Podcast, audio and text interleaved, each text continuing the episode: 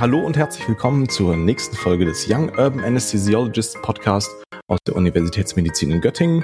Wir zeichnen ähm, eine Sommerepisode auf. Äh, wir haben im Vorgespräch schon über äh, warmes Wetter gesprochen. Und heute machen wir abseits der tiefen Pharmakologie und Physiologie mal was anderes, worüber ich mich wirklich freue. Es wird allerhöchste Zeit, dass wir wieder mit äh, einem interessanten Gesprächspartner sprechen. Und wir haben Marc Weinert ähm, zu Gast in der Episode.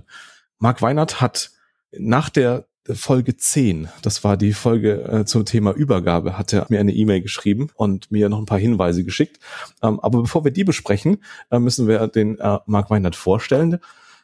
Ich zitiere aus der Süddeutschen Zeitung. Das ist die kürzeste und äh, ich finde eine sehr nette Zusammenfassung. da steht, Marc Weinert ist Oberarzt, Anästhesist und Notfallarzt und Kommunikationstrainer. Und er, er glaubt, dass eine gute Kommunikation in der Medizin das Gesundheitswesen besser machen kann. Das ist, glaube ich, der zwei, die zweizeilige Zusammenfassung von Marc Weinert. Wir haben uns vorhin einfach schon geduzt. Ähm, ich kenne Marc auch aus E-Mail-Verteilern, ähm, wo wir uns über die Rahmenbedingungen von Simulationen im Rahmen der CRM-Ausbildung in der anästhesiologischen Weiterbildung äh, beschäftigen. Das hat er vielleicht gar nicht gemerkt, dass ich da auch drin stecke. Aber genau. Und er ist jemand, der sich eben nicht nur mit Anästhesiologie, sondern eben auch mit Kommunikation und wie das Ganze im Gesundheitswesen durch Kommunikation möglicherweise besser werden könnte, das Zusammenleben beschäftigt. Außerdem ist Hanna wieder mit dabei. Hallo. Und ähm, ja, das Ziel dieser Folge soll es werden, dass wir uns mal gemeinsam über Kommunikation, Simulation und Ausbildung in der Medizin unterhalten, wo wir glauben oder wie wir glauben, dass sich das Ganze, ja, wo wir gerade stehen und wie sich entwickeln wird. Das hoffe ich, dass wir das in den nächsten paar Minuten hinkriegen. Hast, Marc, hast du zu dieser Einleitung, hast du äh, entgegenzusetzen, Widersprüche oder was hinzuzufügen, was, äh, was dir besonders wichtig wäre? Ich habe nichts hinzuzufügen. Ich finde es total spannend, dass man, dass du was gefunden hast, wo man mich sozusagen auf zwei Zeilen reduzieren kann. das ist immer gemein, wenn man so reduziert wird. Ich sage ja sonst oft, dass ich Arzt aus dem letzten Jahrtausend bin und das ist, wenn ich vor, vor Ärzten, die nicht alles Anästhesisten spreche, dann sage ich gerne, es ist ungewöhnlich, dass ein Anästhesist auch Kommunikationstrainer ist, weil normalerweise sorgen wir dafür, dass die Leute nicht miteinander sprechen oder nicht mehr sprechen. Ja, das ist ja aber eigentlich, glaube ich, schon ein Imageproblem unseres, unseres Faches. Also klar sprechen wir mit den Patienten nicht mehr, wenn sie, wenn sie in, in Narkose sind.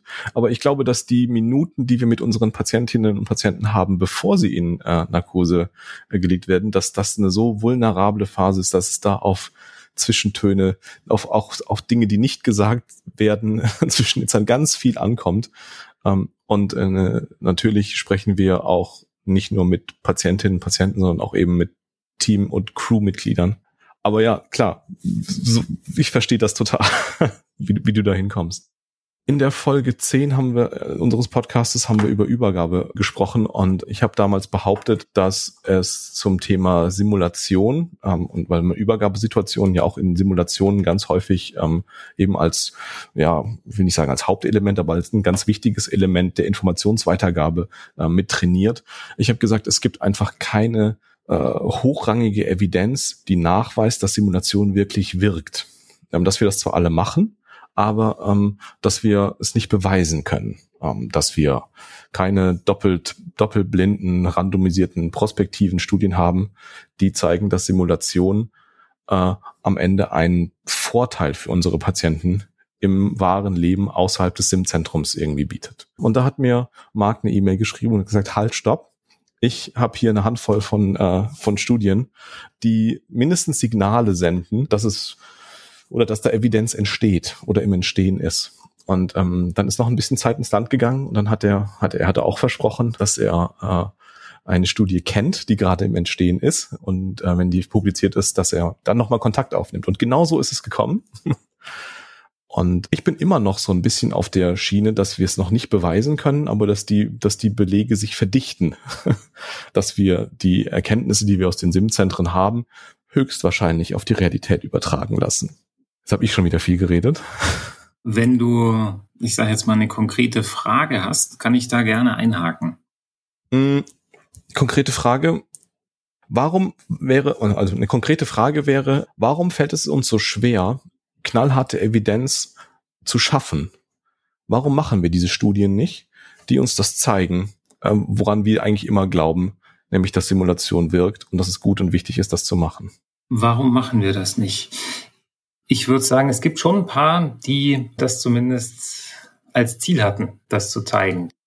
Die drei großen, ähm, eben Moffat, Perkins und Draycott, die ja schon drauf aus waren, patientenorientiertes oder so gut wie es geht, hartes Outcome zu zeigen.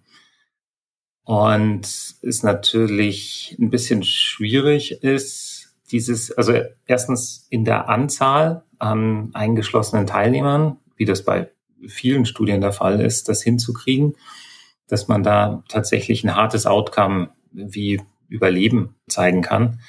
Und das andere ist, dass die Frage auch immer ist, wie wichtig ist es, denen, die sowas bezahlen, beantragen, durchführen und sagen, wenn ich jetzt ein neues Medikament auf den Markt bringe, wo ich weiß, das kann ich, wenn ich da äh, da ordentliche, ordentlichen P-Wert dahinter habe mit 0,01 ähm, für 1000 Euro verkaufen pro Stück oder pro Dosis, ist da ähm, oft eine andere Geldgeber-Power dahinter, sage ich jetzt mal, als wenn man sagt, wir sind jetzt das Simulationszentrum und ja, wir wissen, ihr habt eigentlich kaum Zeit, hierher zu kommen. Wir glauben aber trotzdem, dass das wichtig ist, dass ihr das macht. Und äh, wir würden das auch gerne über fünf Jahre durchführen. Und wir würden auch gerne richtig hartes Patientenoutcome messen. Deshalb würden wir das gerne prospektiv machen und wir würden das gerne so gut wie es geht ähm, randomisieren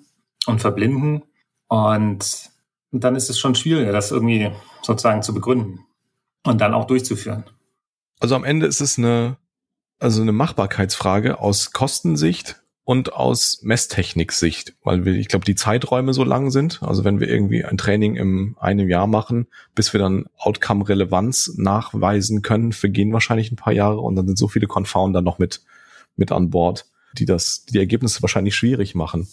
Die Frage, die dann aber mit dabei schwingt, ist, diese Trainings sind ja, also gehe ich nochmal einen Schritt zurück, wenn wir, wenn wir, wenn wir Dinge trainieren im Simulator oder im, wenn wir in ein Simzentrum gehen, trainieren wir entweder Skills, handwerkliche Dinge, die man, bevor man irgendjemandem das erste Mal eine Nadel irgendwo reinsteckt, vielleicht besser äh, Abläufe irgendwie mal an der Plastikpuppe trainiert.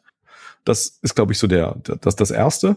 Und alles, was danach kommt, ist wenig Handwerk, sondern viel Wissen und viel Team. Und dann benutze ich die Worte nach, also mein Buch, was ich immer gelesen habe, war der Miller und der unterscheidet dann gleich zwischen, äh, zwischen Crew und Team. Das eine ist eher monoprofessionell und das andere ist interprofessionell. Also die, die, die Boxencrew oder die, das Segelschiff, das sind alles irgendwie äh, Leute aus der, aus, äh, mit einem gemeinsamen, das sind alles Segler, genau, auch wenn sie unterschiedliche Ausbildungen irgendwie haben. Ähm, und dann gibt's eben diese großen Teams, die dann eben aus unterschiedlichen Fachrichtungen irgendwie zusammengesetzt sind. Und dann geht's sofort um Kommunikation. Und ähm, da stelle ich mir manchmal die Frage, warum wir dann das rausverlagern, wenn wir sowieso über Kommunikation sprechen möchten, rausverlagern aus dem Klinikalltag und nicht den äh, Kommunikations- oder äh, Simulator-Experten, den, den, den Trainer, den Teacher in unseren Alltag mit reinnehmen. Also wenn wir, wenn wir schon möchten, dass wir unseren, unsere Arbeit im Alltag verbessern, warum machen wir es nicht oder nicht mehr, äh, nicht noch mehr bei der Arbeit, sondern in dieser artifiziellen Umgebung? Hast du darauf eine hm, Antwort? Das ist eine spannende Frage. Die, die so viel Wert drauf legen, ähm, haben das teilweise auch gemacht. Also zum Beispiel bei der ähm, bei der ähm, Moffat-Studie 2015, wo sie gefragt haben, also wo sie tatsächlich nach dem Geld gefragt haben, gibt es ein Return on Investment, wenn wir CRM-Training machen? Und äh, die haben nicht aufgehört mit dem CRM, mit dem einmaligen CRM-Training, sondern die haben sich Punkte rausgepickt, die sie dann ähm, bei jeder Woche mal wieder angesprochen haben bei der üblichen, bei den üblichen Wortrounds auf der Intensivstation. Also sie haben, dazu gehörte plötzlich, dass man bei der Visite auf der Intensivstation über CRM-Themen gesprochen hat. Über Speaking Up, über gute Kommunikation, über Fehler, über Fehlerverhalten, über Medikamentengaben und das Ganze aus dem, unter dem CRM-Thema beleuchtet hat, was sie sozusagen da trainiert hat. Und so haben sie das Ganze am, am Laufen gehalten. Weil wir wissen ja als ähm, Trainer oder jeder, der irgendwem irgendwas beibringt, einmalige, ein einmaliges Training hat sozusagen den maximalen Effekt am Ende des Tages. Und dann fällt's ab. Und nach einem Jahr sind wir fast wieder da, wo wir vor dem Training waren. Und idealerweise ist es nicht nur eine einzelne Trainingsmaßnahme, sondern es ist was, was dann von da ab in den Alltag integriert wird. Und das ist das, wo interprofessionelles Training so wichtig ist. Weil es natürlich wenig bringt, wenn wir als Anästhesisten allein als Anästhesisten im Simulator trainieren. Aber es fängt schon damit an, machen unsere ähm, Pflegekräfte auch dort mit ähm, lernen die das auch, mit uns zusammenzuarbeiten? Haben die ähm, die gleichen Vorstellungen davon, wenn wir von Speaking Up sprechen oder von Closed-Loop-Kommunikation? Und ähm, dann auch noch drüber hinaus, weil das ist ja erst der Beginn des Teams. Trainieren wir zusammen mit Chirurgen. Und dann wird schon schwierig, weil wir sind ja sozusagen im der Klinik quasi so eine Art Allgemeinmediziner, weil wir mit jedem anderen Fach zusammenarbeiten. Und das heißt, wir müssten eigentlich auch mit jedem anderen Fach trainieren, nur allein um die gleiche Sprache zu sprechen. Und dann gibt's nicht nur die chirurgischen Ärzte und Ärztinnen, sondern es gibt ja auch noch die Pflegekräfte, ähm, die OTAs, ähm, die am Tisch stehen. Waren die auch beim Simulationstraining dabei? wissen die, was damit mhm. gemeint ist. Ähm, meistens waren sie das nicht. Es ist sehr schwierig für ähm, Instrumentierpflegekräfte Szenarien zu entwerfen. Wir haben das mal ähm, versucht, haben gedacht, wie kann man die am besten integrieren? Ich kenne das aus verschiedenen Simulationszentren so, dass wenn wir äh, ein Szenario machen, wo auch eine Pflegekraft am Tisch steht, dass die meistens von jemand gespielt wird, der das nicht selber ist. Mhm. Und das ist dann eine Sim-Nurse, die die Pflegekraft spielt oder es ist ein anderer Arzt, aber äh, tatsächlich OTA oder Instrumentierkraft ist eigentlich so gut wie nie im Sim-Training dabei, weil es meistens für die auch nicht wirklich was zu tun gibt. Und wir haben uns überlegt, was könnte man denen anbieten? Was könnte man für Szenarien entwerfen, wo auch Instrumentierkräfte mit ein, so richtig mit einbezogen werden? Und ich muss gestehen, dass wir da gescheitert sind.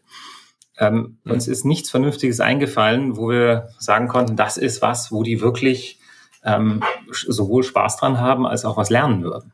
Das Einzige, was ich mal kennengelernt habe in den Jahren, in denen ich das schon mache, ist, wo tatsächlich im Wettlab ähm, operiert worden ist wo ähm, Schweine instrumentiert worden sind und Chirurgen kommen und die dann ähm, dort laparoskopisch operieren können und die fangen dann an mit einer Funduplicatio und dann macht ein anderes Team, äh, macht die Gallenblase raus und dann können sie sozusagen noch so ein, anfangen, ein bisschen Darm zu resizieren. Und da sind bei diesen Kursen dann auch immer OP-Pflegekräfte dabei, mhm. Ähm, die dann selber nicht nur auch instrumentieren dürfen, sondern die dürfen dann auch so ein bisschen operieren, dass sie dann auch mal die Instrumente in der Hand haben, dass sie sehen, wie sich das anfühlt tatsächlich, wenn ich da schneide mit der Schere und die Begeisterung von den Otas da war wirklich sehr, sehr, sehr, sehr hoch. Aber das war natürlich noch kein, sozusagen kein Zwischenfallstraining. Mhm. Machen das dann am Schluss so, ähm, dass sie da dann am Schluss auch noch eine Komplikation einbauen. Also die Schweine sind alle anästhesiert. Und das ist alles sehr ähm, ethisch ähm, angelegt und, ähm, und abgesegnet. Und ähm, am, Nach am Schluss gibt es dann sozusagen auch eine Komplikation, wo dann sozusagen das ganze Team arbeiten muss. Aber das ist nichts, was man dauernd machen kann. Mhm. Das ist ein Kurs, der sehr teuer ist. Und ähm, das ist ein Kurs, der wahrscheinlich auch nur so einmal im Leben von einem Chirurgen besucht wird. Und dann auch dort natürlich nicht das ganze Team der Pflegekräfte dabei. Mhm. Wie sieht das in so Situationen generell mit dem Rollenwechsel sozusagen aus? Also klar, die instrumentierende Pflegekraft jetzt am Tisch ist primär da eingesetzt, aber aus persönlicher Erfahrung würde ich jetzt sagen, dass es in so Simulationstrainings ja durchaus auch Verständnis für andere Berufsgruppen stärkt, wenn man zum Beispiel mal in der Rolle ähm, der Person ist, die sich ausschließlich um das Monitoring kümmert und so weiter. Also dass man immer wieder die Perspektiven wechselt und auch in Bereichen tätig ist, die man jetzt im Berufsalltag eigentlich nicht ausfüllt und dadurch einfach, ähm, ja weiß ich nicht, so ein Verständnis stärkt oder einfach den Blickwinkel einmal verändert und dann vielleicht in der Realität auch nochmal eine andere Perspektive einnehmen kann in solchen Situationen. Das ist ein Lieblingswort von mir, Perspektivwechsel.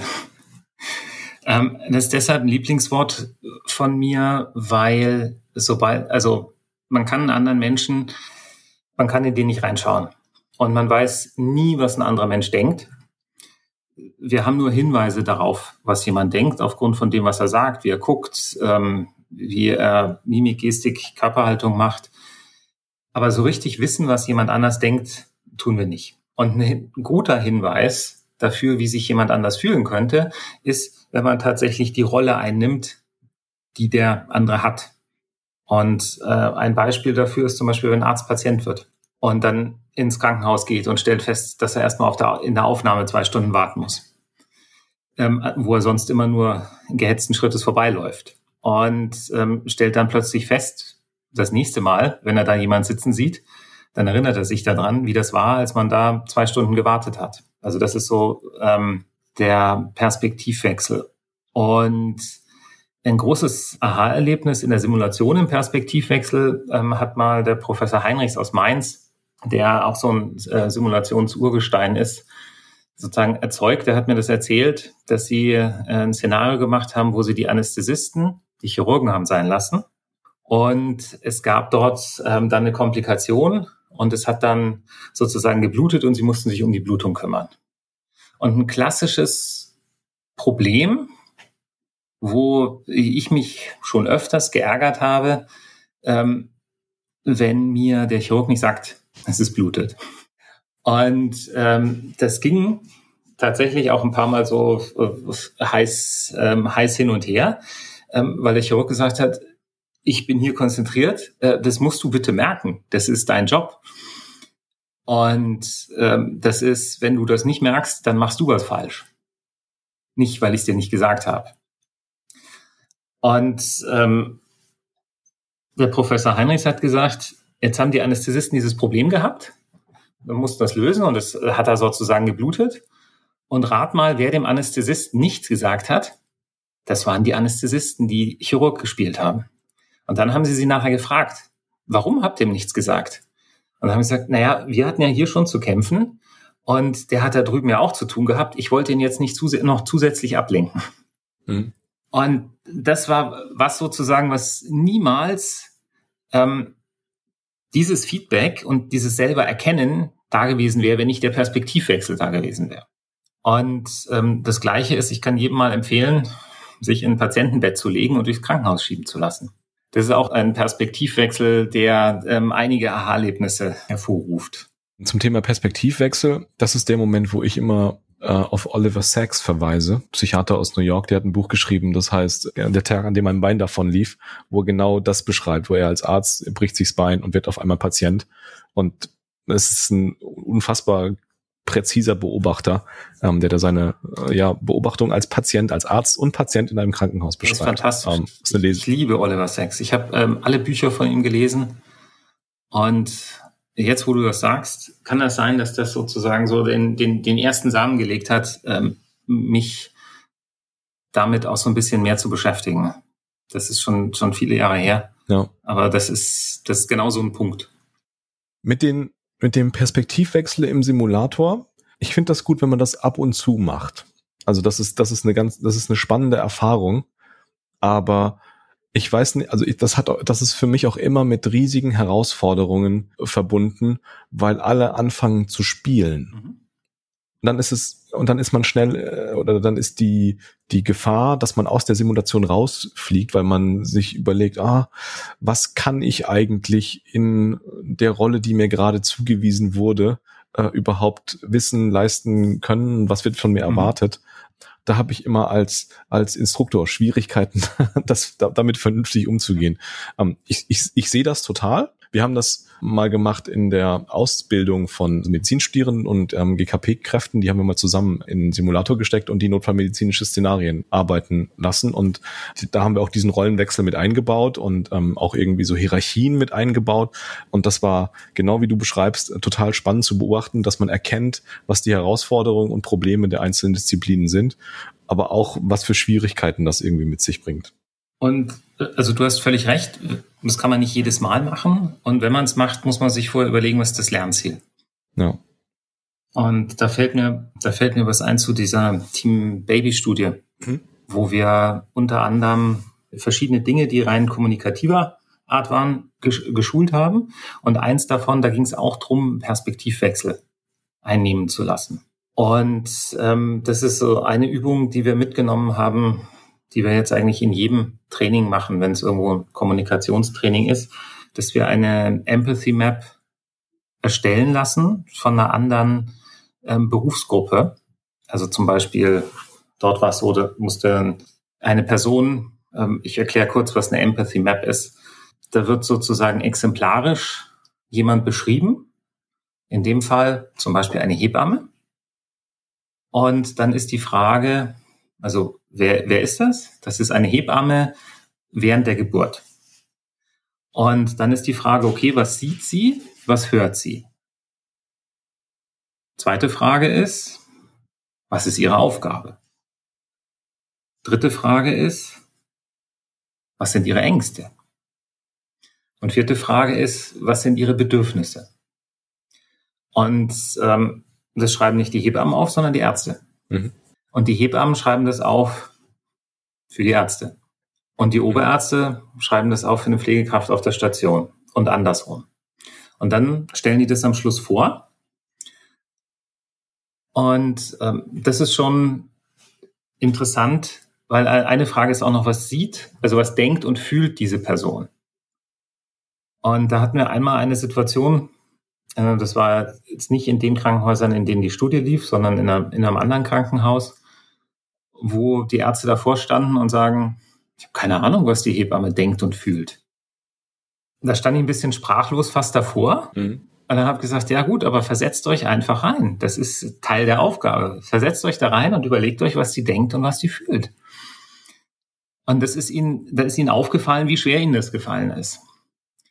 Und ähm, genauso ging es eben welche, welche Aufgaben die hatten. Sie haben ein paar Aufgaben haben sie sozusagen richtig benannt und danach stellt man das der anderen Gruppe gegenseitig vor und fragt, habt ihr euch da abgeholt gefühlt?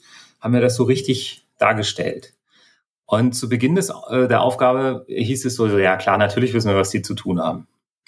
Und danach stellte sich raus, nee, wissen sie nicht so richtig. In dem speziellen Krankenhaus war es zum Beispiel so, dass die Hebammen auch den Kreissaal putzen mussten. Mhm ähm, weil aufgrund von Personalmangel sie keine Putzkraft für den Kreissaal haben, so dass das die Hebammen machen. Und das wussten die Ärzte nicht. Mhm. Und ähm, da kam dann zum Beispiel raus, dass die Hebammen gesagt haben, ja, und deshalb sind wir jedes Mal sauer, wenn ihr nach der einen Sektion gleich die nächste reinschieben wollt. Das geht nicht. Wir müssen erst putzen. Da ist niemand, der das für uns macht. Und das hat dann sozusagen zu so einem Aha-Erlebnis geführt und die gesagt haben, okay, gut, das wussten wir ja nicht. Wir haben immer nur gedacht, wieso dauert das so lange? Und ähm, das kann man relativ weit fortführen und das war sehr spannend. Vor allen Dingen, wenn man dann drüber nachdenkt und das auch beschreibt, was sind die Ängste von der Person, also bei der Geburt. Und es sind viele Ängste, sind gleich. Also man hat natürlich Angst, dass dem Kind was passiert. Das ist sowohl für die Ärzte wie für die Pflegekräfte gleich. Aber dass dann zum Beispiel die Ärzte sagen, okay, gut, aber wir tragen mehr Verantwortung. Wenn jemand verklagt wird, dann sind wir das. Und ähm, den gleichen Gedanken hatten aber die Hebammen auch. Und gesagt, wir tragen die Verantwortung. Wenn jemand verklagt wird, dann sind wir das. Und das hat auch geholfen, sozusagen gegenseitig ähm, Empathie aufzubauen und ähm, besser zusammenzuarbeiten danach. Was glaubst du, warum das so schwierig ist oder warum, warum wir ähm, das erst so spät lernen, was die Perspektiven, die Ängste, die Nöte, die Sorgen ähm, der anderen Professionen sind? Ich glaube, das liegt damit zusammen, wie unser Studium aufgebaut ist. Weil wenn man ganz ehrlich ist, das erste Mal, wenn man mit einer Pflegekraft zusammenarbeitet, ist im PJ. Mhm. Vielleicht in der Formulatur noch davor, aber so richtig zusammenarbeiten eigentlich erst im PJ. Das heißt, wir haben das ganze Studium, verbringen wir quasi allein als Studenten und Ärzten und dann plötzlich sollen wir ein Team sein. Sollen wissen, was die anderen machen, was deren Aufgaben sind, was deren Probleme sind, wo sie Schwierigkeiten haben, wo ich ihnen helfen kann oder wo sie mir helfen können oder wo ich ihnen vielleicht Probleme mache. Und das ist als Problem schon identifiziert worden. Mhm. Und es gibt wohl auch Krankenhäuser, wo gesagt wird, wir wollen die Ausbildung mehr verzahnen. Das zum Beispiel, das ist jetzt ein anderes Beispiel, aber auch Notsans und Notärzte in der Ausbildung zum Beispiel gemeinsam trainieren. Ich mache unter anderem auch einen Notarzt-Refresher bei der Bundeswehr die alle drei Jahre müssen die so einen Refresher kriegen, damit die weiter Notarzt fahren dürfen. Und ähm, das sind rein ärztliche Teams. Und das Feedback ist jedes Mal, wir würden aber gerne zusammen mit den Notsans trainieren. Und die Notsans sagen, mhm. und das ist ja in der SANAG, ja, die sind ja da. Und die haben dort auch ihre mhm. Kurse. Die Notsans sagen, ja, wir würden gerne zusammen mit den Notärzten trainieren. Und die Führung sagt, nee, das ist ein ärztlicher Kurs. Punkt. Wir machen das bei, wir machen Nasim-Kurse. Mhm. Ja. Äh, und ähm, das machen wir mit Notfallsanitäter Auszubildenden zusammen. Also Sehr da gut. haben wir Kontakt zur, zu dieser Schule und das ist auch das, was in den Feedbacks da am positivsten raussticht. Ja, am Ende ist das ein, ist das ein Kostending. Also wie viele Leute du in diesem Kurs dann, wie, wie viele du durchschleifen kannst ja. und ähm, wie viele du formal in den Szenarien irgendwie drin hattest.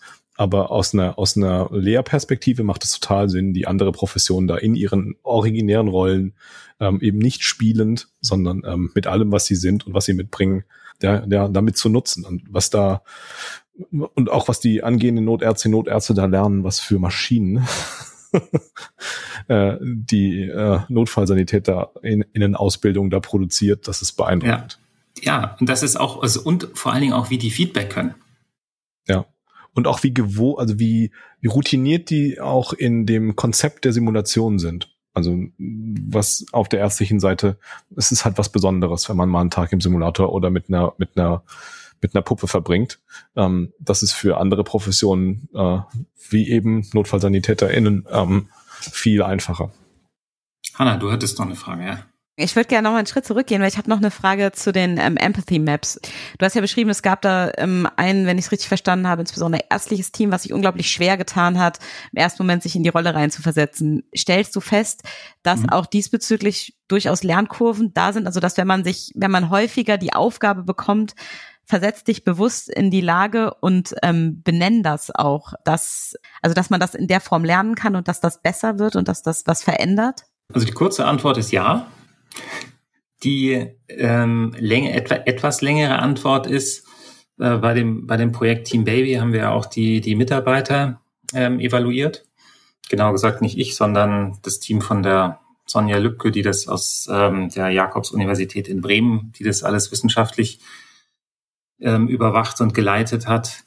Und ähm, es war also die psychologische Sicherheit war höher ähm, der Mitarbeiter und damit auch sozusagen die Möglichkeit, Speaking Up zu machen, war größer. Und fangen wir vom, äh, von mir an. Ja, ich habe das festgestellt, dass das sozusagen ähm, N1 bei mir äh, funktioniert hat, dass ich das ähm, sich was geändert hat, als ich dann selber mal Patient war. Ich habe festgestellt, ähm, dass man das äh, trainieren kann und auch da ist es so, ist die Frage, ist das eine einmalige Trainingssache oder ist das was, was sozusagen öfters und immer wieder kommt? Dass man, ähm, und war es ein interprofessionelles Training, wo man sich sozusagen daran erinnern kann? Und ähm, das Ziel vom Perspektivwechsel ist eine Empathie für den anderen aufzubauen. Und das ist was, was relativ gut untersucht ist, dass man ähm, im Laufe des Medizinstudiums ab, ähm, Empathie abnimmt, weil ähm, das nicht das ist, was sozusagen von uns gefordert wird in den Prüfungen. Und die Studien dazu gibt es über die letzten 30 Jahre auf allen fünf Kontinenten. Die zeigen, dass äh, je weiter ein Mediziner oder Medizinerin in der Ausbildung ist, desto geringer sozusagen die Empathie ist im Vergleich zum Beginn des Studiums. Und man kann das aber auch wieder zurücklernen. Das ist aber was, was ähm, nur, wenn man sozusagen sich dessen bewusst ist, dass das vielleicht nicht so die Hauptkernkompetenz ist und dass man das auch machen möchte. Beantwortet es deine Frage? Ja, auf jeden Fall. Und äh, ein bisschen, also irgendwie nachvollziehbar, aber auch ein bisschen erschreckend, dass das so ist mit der Empathie im Verlauf des Studiums. Also, wie schon sagst, ist eben nicht ja. das, wo der Fokus drauf liegt, aber ähm, ja durchaus das, was vielleicht dann im klinischen Alltag auch den Unterschied machen kann. Es gibt ein sehr gutes Buch dazu, das heißt Compassionomics. Ähm, den Autor kann ich nie aussprechen, aber wenn man das googelt, findet man das sofort. Der ist auch ein Intensivmediziner und hat ähm, sehr viel zur Reanimation geforscht und war an seiner Uni der Forscher mit den meisten Impact-Punkten. Deshalb ist sein ähm, Dean zu ihm hergegangen und hat gesagt, also der Dekan der Uni, und hat gesagt, hey, Steven, pass mal auf, ähm, du hast ja jetzt, du bist unser Top-Forscher, äh, wir überlegen, ob wir bei uns in der Medizinausbildung, ob da Empathie irgendwie eine größere Rolle spielen sollte. Kannst du da mal in die Literatur reingucken und dann mir sagen, ob wir da irgendwas ändern soll. Und das hat äh, für ihn in einer Fünfjahresreise geendet mit dem Buch Compassionomics und der Evidenz dafür, ähm, was das für einen Riesenunterschied macht, wenn wir zu wenig Empathie und Compassion heißt Mitgefühl, Mitgefühl ähm, haben finanziell und ähm, im Patienten-Outcome und im ähm, der Lebensqualität für die, die im Gesundheitswesen arbeiten. Mhm. Und ähm, er ist eigentlich losgezogen und hat gedacht so, ah ja, das ist so ein sowas Softes. Ähm, da, da ist mir schon klar, was ich finde. Und es ist genau das Gegenteil passiert. Also er hat ähm, seine Meinung zum 180 Grad gedreht und ist jetzt einer der größten ähm, Verfechter dessen, was bei uns sich ändern muss in der Ausbildung. Es gibt einen sehr guten TED-Talk von ihm, den kann ich euch im Nachgang schicken, dann könnt ihr den in die Show Notes tun. Ja, das ist ähm, letztendlich eine sehr große äh, Literature Review mit über 600 Literaturstellen, wo er auf das alles eingeht, was das für einen Riesenunterschied macht, sowohl für die Patienten als auch für uns. Mhm. Und dass wir aber denken, dass wir dafür keine Zeit hätten. Und das, letztendlich ist das Gegenteil der Fall. Weil wenn wir nach ungefähr 15 Sekunden das erste Mal einen Patienten unterbrechen, im Durchschnitt, dann kommt er häufig gar nicht zu dem, was er eigentlich sagen wollte. Also 15 Sekunden ist der Durchschnitt. Da sind auch welche dabei, die haben 8 Sekunden das erste Mal den Patienten unterbrochen. Und wenn der Patient zum Beispiel zum Hausarzt geht, und er versucht sich erst warm zu reden. Und das ist ja häufig der Fall, dass man sich erst so ein bisschen warm reden muss, bevor man auf die Hämorrhoiden zu sprechen kommt. Kann das sein, dass er mit dem Rezept äh, für seinen Schnupfen aus der Tür geht, ohne dass er jeder über sein wirkliches Problem gesprochen hat? Gibt es auch eine Studie, wo rauskommt, dass ungefähr ein Drittel im initialen Gespräch das Hauptproblem, weshalb sie zum Arzt kamen, überhaupt nicht ansprechen konnten. Und das holt mich auf verschiedenen Punkten gerade total ab. Ja, ich habe auch gerade gedacht, man braucht so, man braucht einmal kurz einen Moment, weil äh, ja. Es ist super. Er, er legt das wirklich, ähm, er, er legt das wirklich sehr, sehr gut ähm, dar und erklärt all die Missverständnisse, die wir im, im Kopf haben, auf. Er sagt letztendlich, wenn wir das machen, mhm. dann sparen wir Zeit. Und wir sparen mhm. Geld.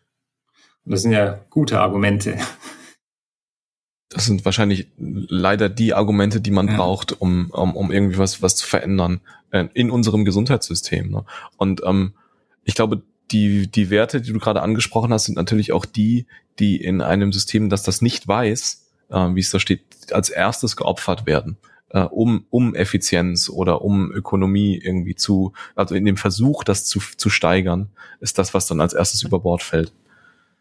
Oder ist zumindest die Ja, das ist ja auch oft das, das Gefühl, was entsteht, dass wenn man versucht irgendwie ähm, also dass man versuchen sollte, effizient zu sein im Sinne von Dinge schnell erledigen, ähm, Dinge effektiv erledigen, eben das vollständige Anamnesegespräch am besten in unter fünf Minuten und dann aber mit schnellen, prägnanten Fragen am besten alles abgearbeitet haben. Und das ist ja das, was in Anführungsstrichen kurzfristig ähm, belohnt wird, weil jetzt aus unserer Perspektive zum Beispiel. Dann ist der draußen und der nächste genau, kann rein. aus unserer Perspektive, also ähm, der Assistent, der die Prämie in zehn Minuten fertiggestellt hat, der ist ja super, den schicke ich auch zum nächsten Patienten so.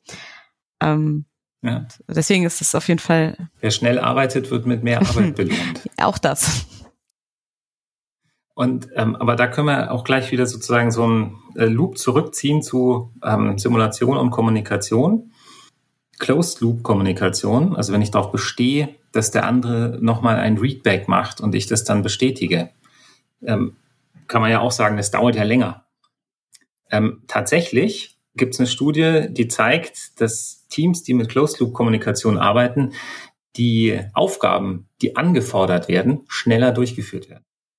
Also auch da sozusagen, wenn ich eine Methode verwende, von der man initial denkt, so ja, das ist ja vielleicht ein bisschen affig und ich weiß doch, dass äh, der, wir arbeiten jeden Tag zusammen und wir spritzen immer 15 Mikrogramm Sofenta und es sind immer ungefähr 200 Milligramm Propofol, es sind ungefähr immer 30 Milligramm Atracurium. Wieso sollte es jetzt was anders sein? Nee, bei jedem Patienten nochmal zurück. Ja. Warum hängen wir diese Trainings eigentlich immer an Notfallsituationen auf? Ähm, wir sprechen, also wenn wir über Kommunikationstrainings sprechen, sprechen wir fast immer über Zwischenfallstrainings mhm. ähm, oder im Kommunikation im Rahmen von Notfallsituationen, von Stresssituationen, wenn es irgendwie drum geht. Wobei doch das äh, Ziel im Alltag eigentlich sein sollte, äh, möglichst den Anteil der Notfallsituation klein zu halten und äh, den Anteil von, von ruhiger und normaler Kommunikation in normalen Situationen ähm, irgendwie stromlinienförmig zu gestalten warum machen wir, ziehen wir trotzdem so viel Notfallmedizin oder so viel e-, Extremmedizin da rein und ähm, simulieren äh, Narkoseeinleitungen in einer, ähm, was weiß ich, ABC-Schutzausrüstung in einem brennenden ja, OP. Unter Wasser. ähm, ich meine, diese Unterwasser im Nebel bei Stromausfall. Ja. Ähm, das ist eine total spannende Frage. Vielleicht, also ich habe keine definitive Antwort dazu. Ich sehe das genauso wie du.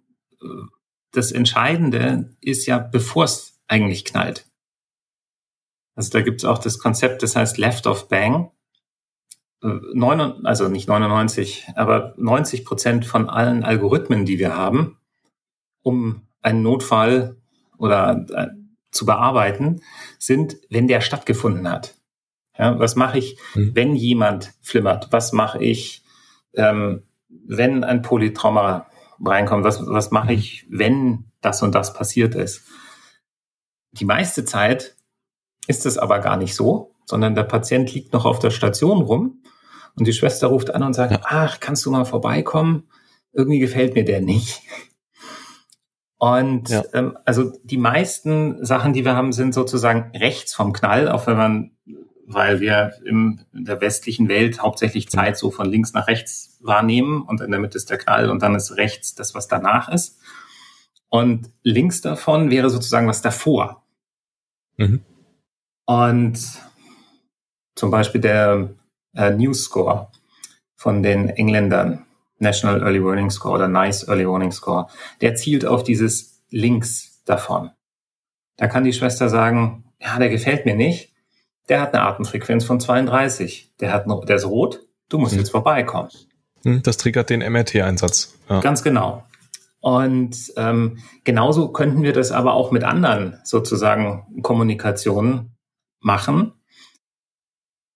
Wenn wir, ich nehme jetzt mal Speaking Up als ein Beispiel haben, wenn wir eine Kultur auf der Station haben, sagen wir sind auf einer Intensivstation und wir haben eine Kultur, wo die Pflegekräfte Äh, nicht nur, weil sie das 20 Jahre länger machen als der junge Assistent, der da gerade eingeteilt ist im Dienst, sondern weil es eine Kultur ist, wo die Pflegekraft den Arzt immer wieder auf was hinweisen kann, wenn sie meint, da muss jetzt nochmal nachgeschaut werden.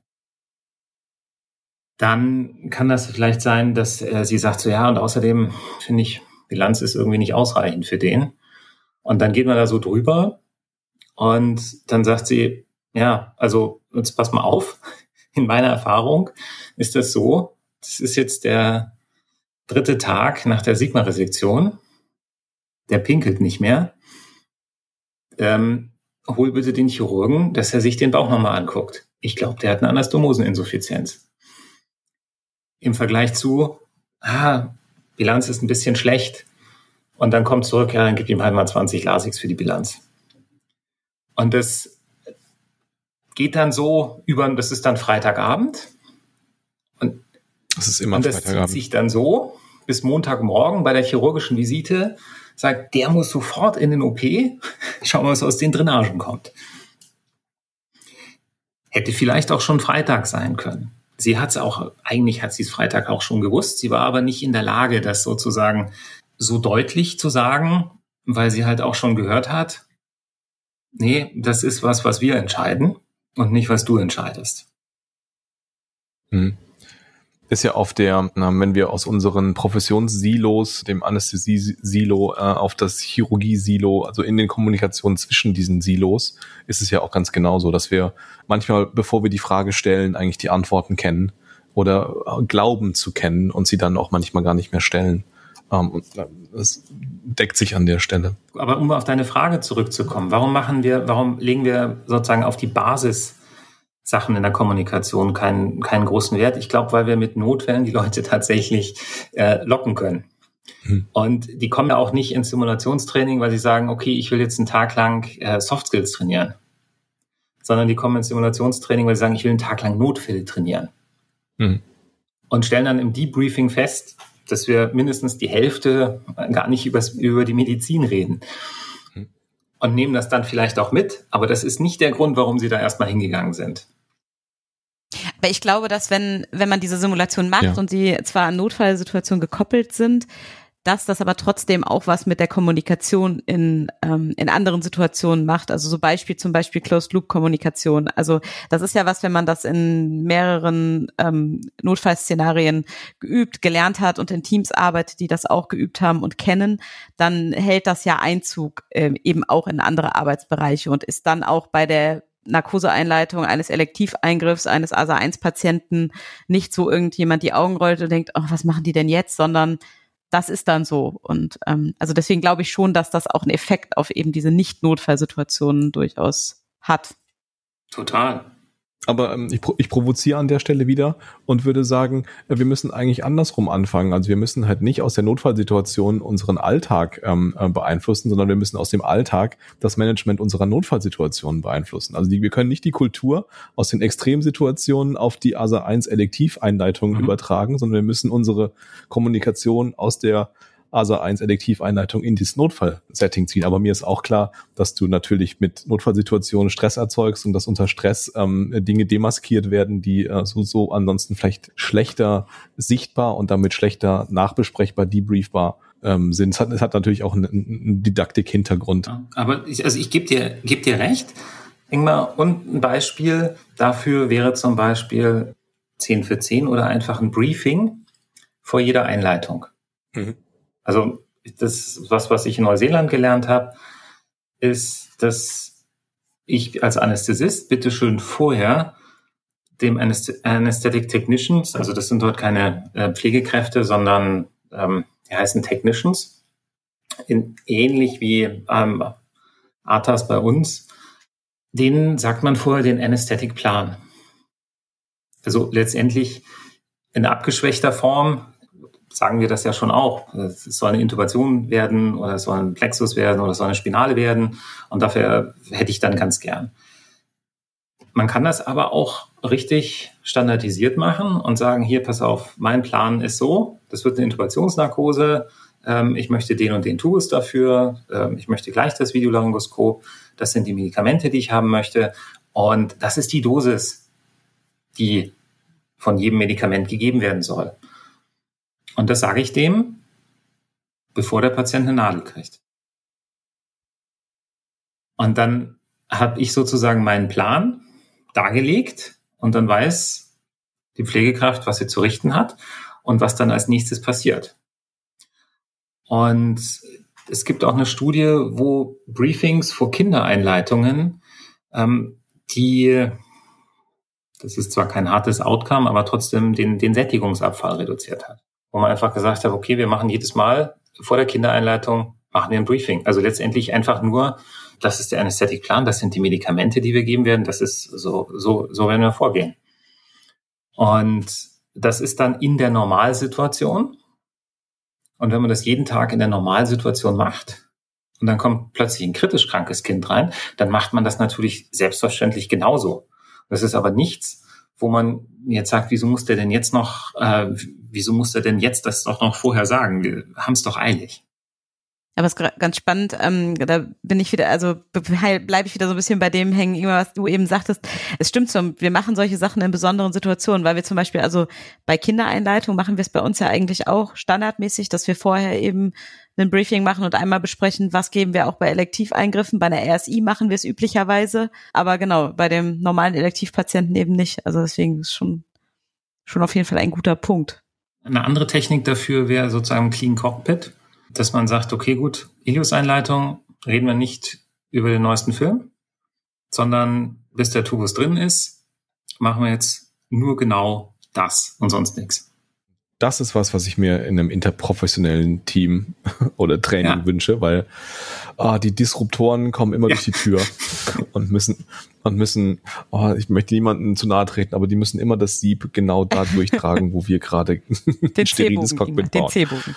Ja. Der muss jetzt da durch. Der, C, der, der C-Bogen muss in diesem Moment da dran. ja. ja, genau.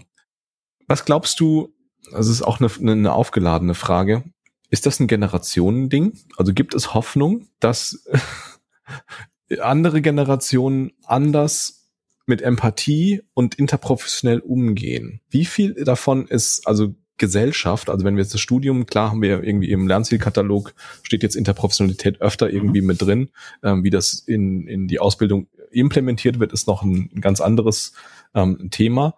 Aber funktionieren die nachwachsenden ähm, Gesundheitswesensgenerationen so anders als die vorherigen, dass das vielleicht auch von alleine das Miteinander sich ändert?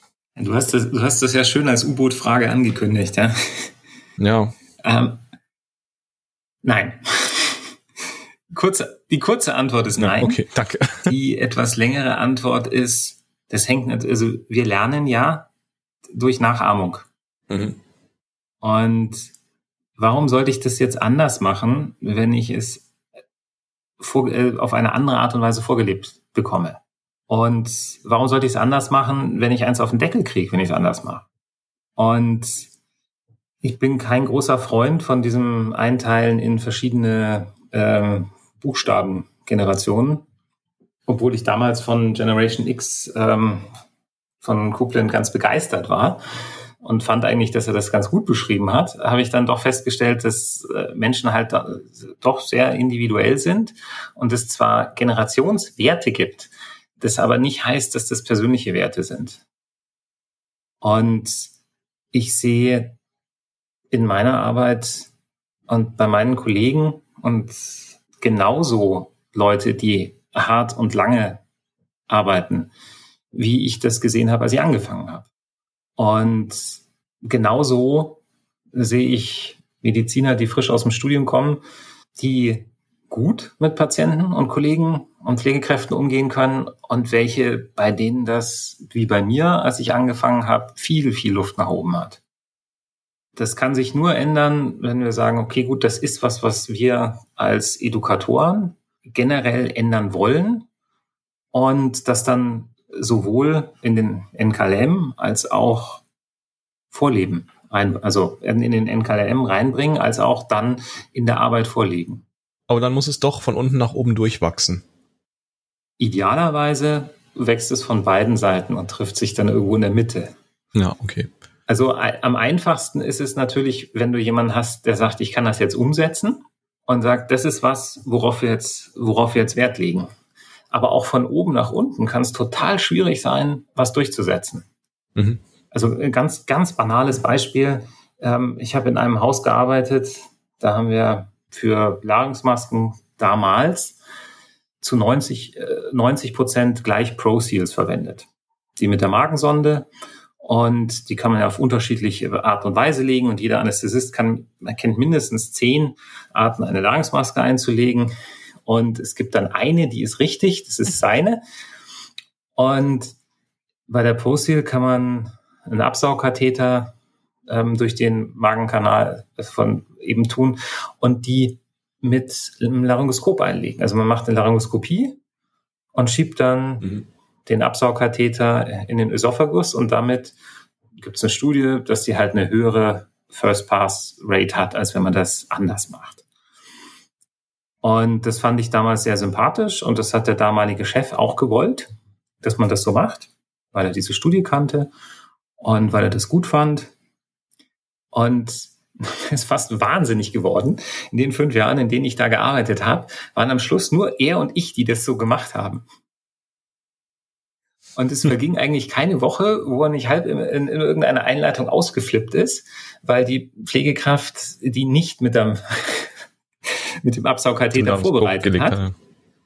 Und mhm. vor allen Dingen ausgeflippt, wenn die Pflegekraft dann auch noch gesagt hat, ja, das macht sonst niemand so. äh, ich hatte halt, äh, für mich habe ich halt gedacht, ja, okay, gut, warum soll ich das nicht machen, wenn ich da eine höhere First Pass Rate habe? Und zweitens, wir legen so viel Larynxmasken, ähm, geht mir die Anzahl an Laryngoskopien runter. Und um meinen Skill zu halten, ähm, habe ich dann halt bei jeder Larynxmaske auch eine Laryngoskopie dabei. Und ähm, halt da sozusagen dieses Skill ähm, aufrecht. Im Vergleich zu mhm. jemandem, der das nicht macht, habe ich halt tatsächlich drei bis viermal mehr Laryngoskopien in einem Jahr gemacht. Und das macht sich dann über die Jahre hinweg dann schon irgendwo bemerkbar. Das war so mein Hintergrund. So erstens höhere Fast Pass Rate und zweitens ähm, zusätzliches sozusagen Skill aufrechterhalten. Waren wir aber die Einzigen, die das so gesehen haben. Und er konnte es in fünf Jahren nicht durchsetzen. Das Change Management, ja. Ja, da hilft auch keine E-Mail mit großen Ausrufezeichen. Nee, im Gegenteil, das erzeugt dann äh, Reaktanz und es macht geht dann noch weniger. Ich habe noch eine aufgeladene Frage. Ja, damit.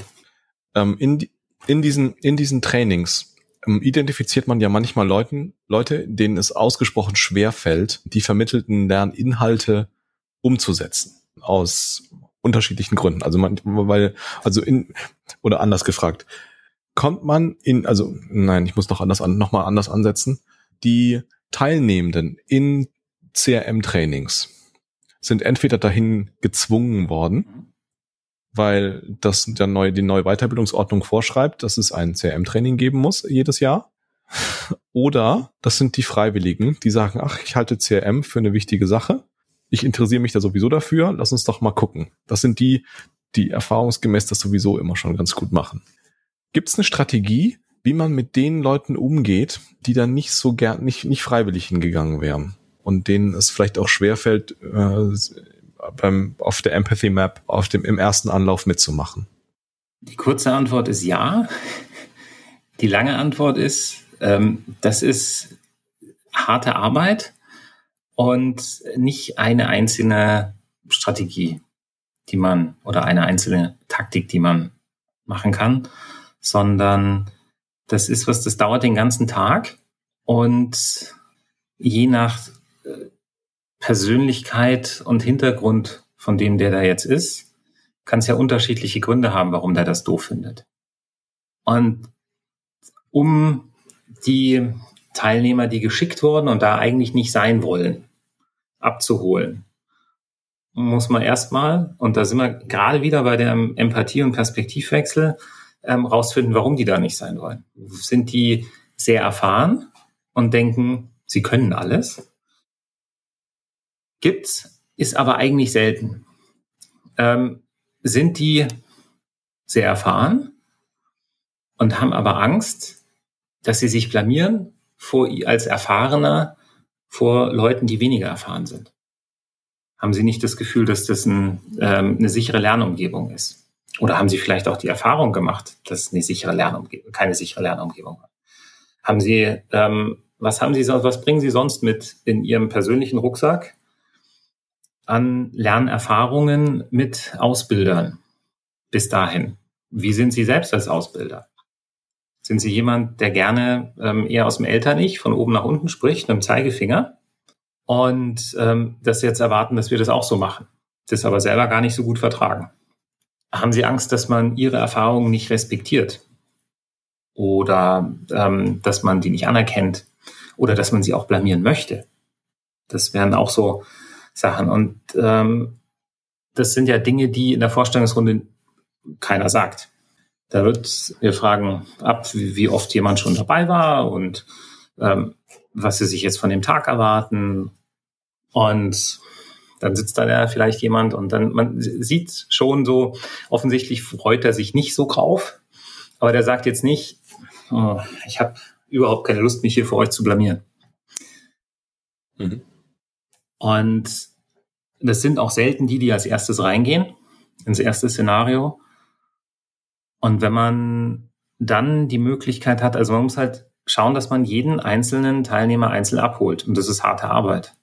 Und jeden mit integriert und zeigt und auch die Diskussion so steuert, dass das ein sicheres Lernfeld ist. Und das eine sichere Lernumgebung, das ist eher nicht nur so mit dem, was wir sagen als Instruktoren. Oder idealerweise sagen wir eigentlich gar nichts, sondern stellen nur Fragen. Und ähm, die Teilnehmer, die briefen sich selbst. Das ist so, das ist sozusagen die, die höchste Kunst. Und dann gleichzeitig andere, die dann vielleicht sagen so, ja, aber das hast du ähm, einbremst, um auch klar zu machen, dass sozusagen auch die anderen, die da sind, dieses, diese sichere Lernumgebung aufrechterhalten müssen. Und ja, das geht. Und das ist der Grund, warum man abends echt immer platt ist, wenn man Simulationstraining mhm. gemacht hat. Du musst halt 100% on sein als Instructor, um die ganze Gruppe ja. Zu fühlen und gleichzeitig das Medizinische zu debriefen und die Soft Skills. Ja, das ist also so ein hyperalerter Status, den man die ganze Zeit hat. Genau, und dabei nach außen total ruhig erscheinen und sich nicht anmerken lassen, wie lange man eigentlich gerade über die nächsten Sätze mhm. nachgedacht hat. Zwei Teams. Es gibt zwei Teams in, de in deinem Simulatorzentrum. Das eine ist total erfahren äh, und das andere ist nicht so erfahren. Und die Lernziele sind vorher klar gesteckt worden. Wir machen CRM, wir machen Closed Loop, wir wollen über Kommunikation sprechen. Und dann stellt sich raus, dass das erfahrene, oder das hast du bestimmt auch schon mal beobachtet, dass extrem erfahrene Teams auch ohne Kommunikation funktionieren auf einem sehr hohen Niveau. Mhm. Glaubst du, dass die mit professionalisierter Kommunikation noch besser wären oder ob die durch diese Strukturierung der Kommunikation aus ihrem blinden Verständnis irgendwie aus dem Tritt gebracht werden? Also gibt es Teams, die durch mehr Kommunikation schlechter werden? Hm. Spannende Frage. War jetzt auch tatsächlich überrascht, worauf du hinaus willst. Ich habe gedacht, du willst die beiden ähm, Teams sozusagen ähm, vergleichen, aber jetzt geht es um die, die erfahren sind. Mhm. Richtig? Okay. Also es geht, es geht um, es geht um zwei Dinge. Also das ist das, was du gesagt hast, auf jeden Fall. Aber die zweite Frage ist auch, wenn wir im Simulator Forschung machen und Erfolg im Simulator messen wollen, dann gucken wir auf Kommunikation und wir gucken auf die, auf die medizinfachlichen Sachen. Mhm. Und äh, wenn wir am Ende sagen wollen, wer ist, wer hat bestanden, wer kriegt das Zertifikat, wer ist mit, äh, wer kriegt das IP, äh, mhm. den IP-Lob. Ähm, wer wird Combat Medic of the Year? Ja, genau. Ähm, kann man das werden mit wenig Kommunikation? Also Combat Medic of the Year kannst du nicht mit wenig Kommunikation reden. Ich komme gerade, ich war gestern und vorgestern auf der ähm, Combat Medical Care Konferenz in Blaubeuren. Da gibt es tatsächlich diese Auszeichnung. ist ein Aufnäher wahrscheinlich. Äh, äh, ja, und äh, wenn du dabei warst, kriegst du auch so eine Münze. Wo das, ähm, okay. ja, schön. Ja. Ähm, die können sehr gut kommunizieren und gleichzeitig verstehen die sich blind. Wenn da jetzt ein Team ist, das sehr gut ist und ähm, wenig miteinander kommuniziert, heißt das nicht, dass die nicht miteinander kommunizieren, sondern das bedeutet, dass sie bei der Suffizienzkurve, was sie brauchen, um sich gut zu verstehen, dass sich sozusagen auf so ein bisschen auf weniger verschiebt. Und mit Suffizienzkurve meine ich so ein umgedrehtes U, so ein Bogen. Das ist eine der Kompetenzen, die wir identifiziert worden sind, die Problem bei der Kommunikation machen, ist Suffizienz. Und was du angesprochen hast, ist, wenn jetzt wenig gesprochen wird, ist das sozusagen auf der Seite, wo wenig gesprochen, also wenig einfach nur an Menge gesprochen wird, reicht das aus? Ist das suffizient genug, um das, mhm. die Information rüberzubringen, die ich brauche? Und es gibt so einen Sweet Spot, also wenn man sich das so als Kurve vorstellt, der ist halt da oben, wo das die maximale Verständnis ist, aufgrund von der, warte mal, so, der Menge an Kommunikation. Das ist sehr schwierig nachher beim Hören. Ja, okay, gut. ähm, umgekehrtes U, man kann zu wenig oder zu viel sprechen. Ja, eine Normalverteilung am Ende. Ähm, letztendlich eine Normalverteilung. Und das ist klar, wenn ich sage, treffen wir uns später, dann ist es zu wenig, weil du weißt nicht wann und du weißt nicht wo. Mhm. Ähm, jetzt ist es aber so, dass wir beide kennen uns sehr gut und wir gehen jeder, jeden Freitagabend um 19 Uhr zum Billard spielen. Mhm. Und ich sage zu dir, treffen wir uns später und du sagst ja, dann weiß ich, okay, gut, wie jeden Freitag. 19 Uhr Billard. Treffen wir uns später um 19 Uhr dort. Das heißt, bei uns hat sich das, verschiebt sich das. Wir brauchen nicht so viel. Wenn ich jetzt sage, treffen wir uns später um 19 Uhr, du weißt schon, da wo wir immer Billard spielen, also heute ist ja auch wieder Freitag und äh, wie jeden Freitag würde ich das machen und jetzt rede ich noch fünf Minuten. Mhm. Dann ist das wahrscheinlich zu viel, weil am Schluss haben wir uns vielleicht über die Evidenz von Simulationen unterhalten und dabei ist total untergegangen, dass ich eigentlich am Anfang gesagt habe, eigentlich wollen wir uns um sieben zum Billardspielen treffen. Das heißt, da ist zu viel, sind zu viel Worte und zu viel gesprochen. Und man kann beides machen, also man kann zu wenig und zu viel sprechen. Und das ist aber individuell unterschiedlich. Man kennt sicher, und das kennt wahrscheinlich auch jeder, der zuhört, Menschen, die sehr, sehr viel sprechen und sehr, sehr wenig sagen. Schönes Beispiel ist auch immer das, was wir unterschreiben, wenn wir irgendein Social Media ähm, Netzwerk benutzen. Da steht alles drin, was wir an Rechten abgeben. Das liest kein Mensch, weil das sind elf Seiten. Das ist zu viel Information. Und da sind die wichtigen Sachen so drin versteckt, ähm, dass wir sie nicht mehr brauchen. Genauso gibt es das andere. Das ist die Datenschutzerklärung von der VR-Brille von Pico. Die sieht so aus, als hätte ihn ein Sechsjähriger geschrieben. Also mit Rechtschreibfehlern und äh, sehr, sehr einfachen Sprache. Und es ist aber auch nicht wirklich klar, was man damit alles unterschreibt, wenn man da jetzt auf Yes klickt. Mhm. Werden die jetzt schlechter, wenn die mehr kommunizieren, sozusagen müssen, in Anführungszeichen? Wenn das für die auf der Suffizienzkurve zu viel ist, vielleicht. Interessant fände ich's, ähm, da als Trainer zu gucken, okay, die sprechen relativ wenig miteinander und es funktioniert alles. Schauen wir uns Safety 2 an. Also Safety 1 lernen aus Fehlern, Safety 2 lernen aus dem, was sehr, sehr gut lief. Warum lief das sehr gut bei denen? Was waren die Gründe dafür, dass das funktioniert hat, obwohl ihr so wenig miteinander gesprochen habt? Was habt ihr in dem Moment gedacht? Als, also was hast du gedacht, als er das gesagt hat? Ähm, hätte er auch was anders meinen können? Gab es schon mal eine Situation, wo ihr so wenig gesprochen habt und das hat dann aber nicht funktioniert? Frage beantwortet? Ich glaube ja. Jetzt habe ich viel gesprochen. Na, das ist doch gut. Deswegen bist du hier. weil wir deine Gedanken, weil du, weil du interessante Perspektiven hast. Wir hatten am Anfang ähm, über Evidenz zur Simulation gesprochen und ich habe gerade mit der Frage auch schon ein bisschen versucht, in diese Richtung ähm, wieder zu kommen mit Forschung aus dem Simulator oder aus Trainings. Ist ja nicht nur immer mit äh, High-Fidelity-Puppen irgendwie verbunden. Mhm. Glaubst du, dass wir schon an einem Punkt sind, wo wir mit Fug und Recht sagen können, Simulation wirkt, so dass wir unseren, äh, sag mal, finanziellen Entscheidern, die äh, in irgendwelchen Büros sitzen und darüber entscheiden, den OP-Plan an dem Tag einen Saal zu streichen, um ein Team äh, in den Simulator zu schicken. Sind wir da schon? Und was fehlt? Und wenn nein, was fehlt? Ich glaube, und damit befinde ich mich jetzt sozusagen nicht mehr auf der Seite von ich weiß, sondern ähm, wenn, wenn ich sage, ich glaube, dann ist das meine persönliche Meinung und das ähm, schränkt sozusagen die Festigkeit der Aussage bei mir ein bisschen ein. Es gibt andere Menschen, wenn die sagen, ich glaube, ähm, dann möchten Sie damit das unterstreichen, was Sie sagen. Ich mhm. schränke das dann sozusagen damit ein. Ich glaube, dass das, was wir an Studien und an großen Studien haben, ausreicht, um es Entscheidern, die fürs Geld zuständig sind, hinzulegen und zu sagen, hier guck mal, da kann, damit kann man Geld sparen. Mhm. Weil die Leute, die für das große Geld entscheiden, sehr selten mit Studien überzeugt werden, die für uns ein Level haben müssen, bevor wir uns für eine neue Therapie entscheiden.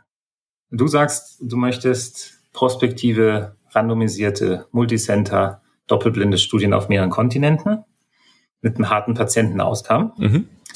ähm, damit du mir ist, ähm, also Klammer, mir ist klar, dass das nicht kommt, dass das nicht geht. Wer weiß. Aber das ist das genau das Level, das Level an Evidenz, was wir ansonsten fordern, wenn genau. wir was ändern wollen. Das ist das, wo wir sozusagen klinisch das fordern. Das ist ähm, unser heiliger Gral und da wollen wir klinisch hin, damit wir mit Fug und Recht sagen können, und wir können da jetzt jeden davon überzeugen mit diesen Daten, weil jetzt haben wir die Daten und damit können wir überzeugen. Das ist eine andere Art und Weise, jemanden zu überzeugen, als zu sagen, hier, guck dir das an, neun Millionen gespart. Mhm. Und das ist eine große Studie und das passt so. Das ist nicht das Level, auf dem wir mhm. diskutieren, von, von der Detailschärfe her. Mhm. Ähm, das ist aber das Level, was dafür ausreichen kann. Und das ist ja auch das Level, was bei den Studien letztendlich ausgereicht hat, um die zu finanzieren weil die musste ja auch jemand finanzieren. Mhm. Und da ist auch jemand hingegangen und hat gesagt, hier, ähm, ich glaube, wir können damit Geld sparen, ohne das vorher beweisen zu können.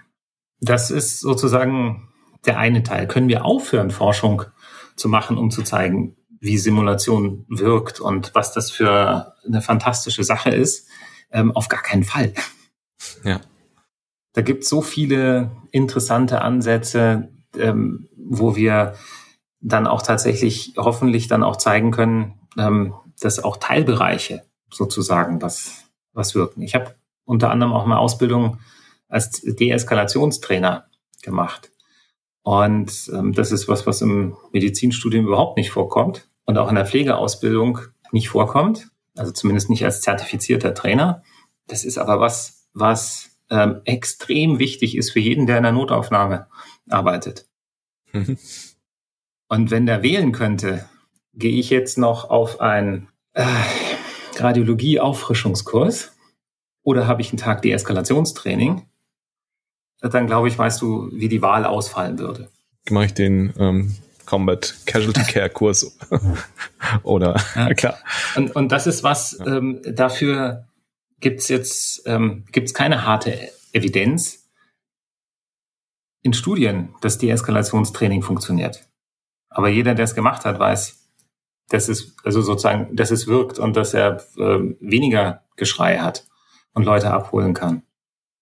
Und das wäre aber total spannend, das zu zeigen, ob das auch hartes Outcome bringen kann. So ein bisschen die Fallschirmanalogie, ähm, dass es halt Dinge gibt, die so offensichtlich klar sind, dass sie wirken und, und auf der anderen Seite sehr schwierig sind, auf dem Evidenz, auf dem geforderten Evidenzniveau zu beweisen.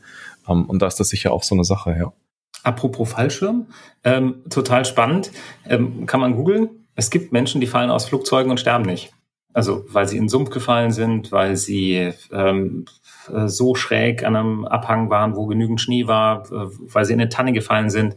Mhm. Könnte man jetzt auch anführen und kann sagen, ja, das sind aber Evidenz. Das ist Evidenz, das ist, sind zwar nur Fallberichte, aber du kannst nicht sagen, dass Im aus dem Flugzeug Sinne, springen ja. immer tödlich ist. Ja. Jetzt habe ich dich rausgebracht, tut mir leid. Nee, es ist alles gut. Ähm, ich überlege gerade, wie ich eine Brücke, ich habe noch einen, einen Themenaspekt, der in Richtung Zukunft zielt. Ich glaube, wir stehen nämlich gerade an einem Wendepunkt oder an einem, ja, Scheideweg ist es nicht, aber ich glaube, es ist ein Wendepunkt, der vielleicht vergleichbar ist mit Internet oder Buchdruck, nämlich der künstlichen Intelligenzrevolution. Vielleicht sind wir in so einem Hype-Cycle gerade oben auf dem Gipfel der überzogenen Erwartungen und äh, uns steht vielleicht eine Enttäuschung bevor, aber vielleicht auch nicht. Vielleicht sind wir auch schon in einem, in einem sehr nah an einem Pro Produktivitätsplateau ähm, angekommen. Das wird ja, wenn das so kommt und die AI eine Entwicklung weitermacht, die sie jetzt in den letzten Jahren, in den letzten wenigen Jahren genommen hat, wird das unsere Arbeit im Krankenhaus, in der Anästhesiologie, in der Notfallmedizin, gerade in diesen, ähm, ich glaube, Hochgeschwindigkeits- und ähm, datengetriebenen Systemen wahnsinnig verändern. Siehst du am Horizont der medizinischen Ausbildung da schon Signale, dass das, dass die Ausbildung sich in diese Richtung mitentwickeln kann oder mitentwickeln wird? Sind wir dafür gewappnet? Und kriegen wir das, also wie, ja, wie gehen wir damit um?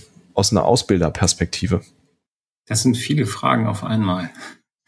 Sind wir dafür gewappnet? Nein. Die Entwicklung, die da stattfindet, ich, ich habe erst dieses Jahr in Amsterdam noch eine Keynote über AI in der Medizin gehalten. Und was seitdem passiert ist, ist schon einfach unglaublich. Mhm. Wir wissen nicht, keiner von uns weiß, wofür wir uns, was wir eigentlich regeln oder schützen müssen bei dem, was gerade passiert. Da gibt's auch von denen, die The Social Dilemma gemacht haben. Das ist ähm, eine ironischerweise auf Netflix Dokumentation über die Probleme von Social Media mit dem, wie es damals hieß, Race to the Brainstem. Also wie wir unsere Aufmerksamkeitsspanne so aufrechterhalten, dass wir niemals von Facebook oder Instagram Feed weggehen, weil das Bild, was wir jetzt angucken, ausgewertet wird in Millisekunden und das Bild, was danach kommt, erst geladen wird aufgrund von dem, was wir sozusagen angesehen haben. Und ähm, so Dinge, dass es ein Recht auf Vergessen im Internet geben muss, dass das gesetzlich festgelegt worden ist. Das wusste niemand, als das Internet begann. Wir haben jetzt keine, also mit so einer, also Technologie, die so massiv ist und so disruptiv ist, haben wir keine Vorstellung davon, was für Schwierigkeiten, Herausforderungen auf uns zukommen, die geregelt werden müssen. Das heißt, wir, wir wissen nicht mal, was wir eigentlich sozusagen regeln müssen, weil wir nicht wissen, was das Ding letztendlich alles kann im nächsten Monat, was das für eine Bedeutung hat. Und aber um von dem sozusagen großen Thema AI und Herausforderungen das runterzubrechen auf Ausbildung. Ähm, es gibt jetzt schon, und das war noch ChatGPT 3, ähm, eine Studie, dass die Antworten auf Fragen von Patienten von ChatGPT empathischer waren als die von Ärzten. Das habe ich auch gelesen, Was ja. Mich persönlich nicht sonderlich verwundert, es gibt jetzt schon eine Firma, die ein VR-Programm herstellt, mit dem man einen Perspektivwechsel vornehmen kann, wenn man mit einem Patienten spricht und es geht darum zu beurteilen, ob der suizidal ist. Und man setzt die Brille auf und dann sieht man den anderen vor sich und man hat die Controller in der Hand und äh, die Patientin oder der Patient sagt was und dann kann man ein paar Antworten auswählen äh, welche sind sinnvoll, welche sind weniger sinnvoll. Ja, zum Beispiel, jetzt stell dich nicht so an, ist weniger sinnvoll. Ähm, oder ich kann mir nach, äh, ich kann mir genau vorstellen, was sie fühlen, ist auch weniger sinnvoll. Man sagt, es hört sich äh, für mich sehr schlimm an, ähm, erzählen Sie mir mehr, dann ist das sinnvoller. Klar, das ist jetzt nichts Herausragendes, aber man kann dann auch selber was sagen. Und dann kommt eben dieser Perspektivwechsel, man hat sich vorher einen Avatar ausgesucht, wie man halt eben aussehen möchte. Und dann wechselt die Perspektive und man sieht sich aus der Sicht des Patienten. Und da die Brille Eye-Tracking hat, ähm, sieht man auch, ob man einen anschaut oder nicht. Mhm. Und das Programm sagt einem schon, du hast wegen dieser, also du hast zwar richtige Worte verwendet. Ich habe rausgehört, du hast das gesagt, du hast das gesagt. Also das sind gute Worte für diese Kommunikation, aber du hast nur 12 Prozent Augenkontakt gehabt. Mhm. Und ähm, das ist zum Beispiel eine Sache, wo das schon mal interessant ähm, sein kann, mit einem AI-Programm ähm, tatsächlich eigene Empathie zu trainieren. Ja, das, ja, ich, ich glaube gerade, dass das, da geht natürlich jetzt ein zweites ähm, Keyword mit ähm, virtueller Realität auch direkt auf, dass diese Verknüpfung da wahrscheinlich ganz sinnvoll ist und uns wahrscheinlich wahnsinnig viel Daten mhm. liefern wird. Im positiven wie im negativen Sinne wird auch viel, ja, Noise, Signal-to-Noise-Ratio, bin ich mal gespannt, was da passiert, weil ich glaube, das ist die Herausforderung bei uns im System, dass wir unsere, unser, ähm, unsere Probleme eigentlich nicht genau genug definieren können. Äh, aus einer äh, Intelli künstlichen Intelligenz ähm. Wenn, wenn ich versuchen würde, das zu operationalisieren, äh, wie wir Kommunikation stromlinienförmig machen, ist das, glaube ich, auf der Verständnisebene ganz schwierig. Da bin ich richtig gespannt, was da passiert. Aber ich glaube, das wird, wir werden uns wundern, wie gut es am Ende funktioniert. Das hoffe ich total. Ich bin immer ein Fan davon, wenn es gut ausgeht. Ja, und nicht wie ein deutsches Märchen. Ja, das, ich, ich, hoffe, dass das menschlich ist, dass wir alle davon ausgehen, ähm, dass es am Ende gut ausgeht. ich glaube, ich bin durch meine Fragenliste im Wesentlichen durch. Gibt's was, was dir noch wichtig wäre? Was macht Marc nächstes Jahr? Spannend. Ähm, was macht Marc nächstes Jahr? Nächstes Jahr arbeitet Marc weiterhin klinisch. Mhm. Bin ja Oberarzt Anästhesie, Intensivmedizin, ich fahre Notarzt und das möchte ich alles drei auch nächstes Jahr weiterhin machen. Das mache ich zu 50 Prozent.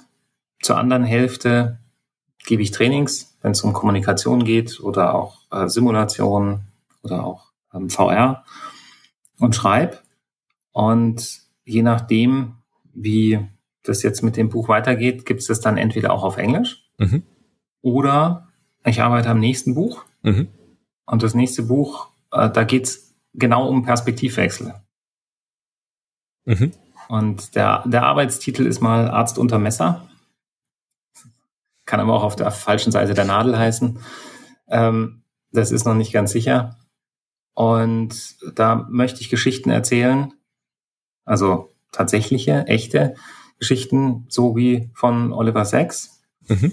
aber nicht von einem ein ganzes Buch, sondern von vielen Menschen aus dem Gesundheitswesen, und zwar idealerweise tatsächlich von Ärzten, ähm, die Patient geworden sind und dann festgestellt haben, das ist aber nicht so, wie ich mir das eigentlich vorstelle. Und zwar nicht, dass ich Patient bin, sondern ähm, wie, was mir in dem Gesundheitswesen widerfährt, wie meine Kollegen mit mir umgehen. Und vielleicht ist auch noch irgendwas schiefgegangen. Und wie ist dann damit, damit umgegangen worden? Und ändere ich danach was an meiner Praxis? Mhm. Also so was was habe ich was habe ich daraus gelernt durch diesen Perspektivwechsel und ähm, davon Geschichten daraus ein Buch zu machen. Ich habe mir vorgenommen, immer wenn ich mit Gästen spreche, dass ich dass ich ihnen noch ähm, so Fragen stelle, ich all, die möchte ich allen stellen. Mhm. Äh, nämlich welches Buch liest du gerade? ähm, ich lese also selten nur eins. Deshalb würde ich auch gerne beide nennen. Okay. Ähm, das eine ist äh, vom Ruben, Kreativ, die Kunst zu sein. Mhm. Das ist der ähm, legendäre Music Producer, der mit Run DMC und Red Hot Chili Peppers und Eminem und ähm, so gut wie jedem und auch so gut wie jedem Musikrichtung gearbeitet hat. Und hat auch einen epischen, hat auch einen ja. epischen Bart.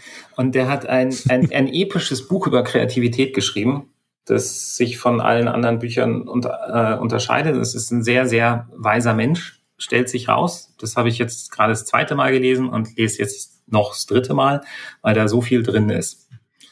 Übers Leben und über Kreativität überhaupt. Und dann lese ich ein Buch über Dorothy Parker, noch ein Martini und ich lege unterm Gastgeber. Mhm. ähm, das ist eine Biografie über Dorothy Parker, die ich durch Zufall bei meiner Schwiegermutter, die ausschließlich Biografien liest, gefunden habe. Und dann habe ich reingeschaut und ähm, jetzt Biografien über berühmte Frauen ist normalerweise nicht die Zielgruppe an, also bin ich normalerweise nicht die Zielgruppe.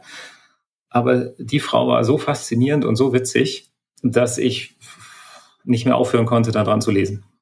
Okay, danke. Ohne welche Tools in Sachen Produktivität auf deinem Handy oder auf deinem Computer mhm. äh, könnte, könntest du nicht leben?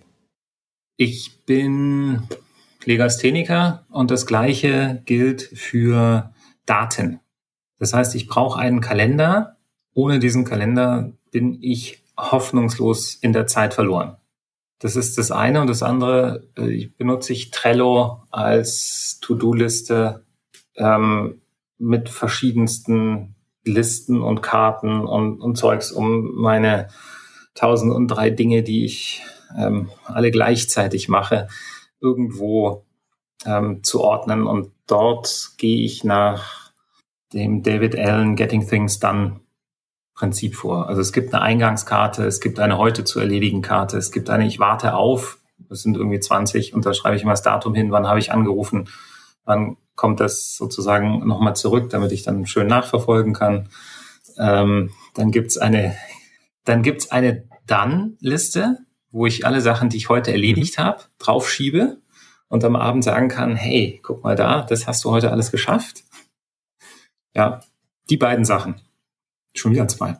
Schon wieder zwei, ähm, genau. Wenn du David Allen sagst, ist, ist deine Inbox jemals Zero gewesen? Willst du sie sehen? ja. Ich schaff das nicht. Ich habe ähm, nicht. Ich habe ich hab vier Haupt-E-Mail-Adressen, vier Haupt-E-Mail-Adressen und drei davon haben aktuell null. Sehr gut. Ja, ähm, wie gesagt, das sind die Fragen, wo ich da dachte ich, wenn ich mit Leuten spreche, die interessant sind, dann ähm, versuche ich an, an der Stelle was über die zu lernen. Und, ähm, Dankeschön. Ähm, ich, hab, ich muss, ich muss mich korrigieren. Zwei davon sind null. Ich habe gerade rübergeguckt, in die eine sind gerade wieder vier eingeflossen.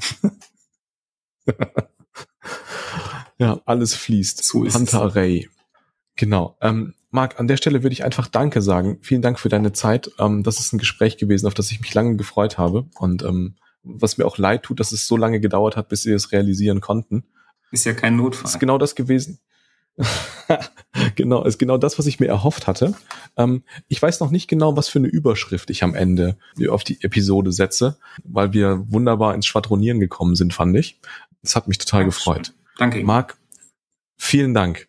Wer mehr Informationen zu Marc Weinert sucht oder zu Marc sucht, ähm, wir verlinken da alle wesentlichen Informationen auf unserer Homepage. Er hat nämlich auch eine sehr interessante Homepage und da gibt's ganz viel noch über ihn zu erfahren. Ja, vielen Dank und ähm, ja, wir hören uns in der nächsten Episode. Dankeschön. Dankeschön.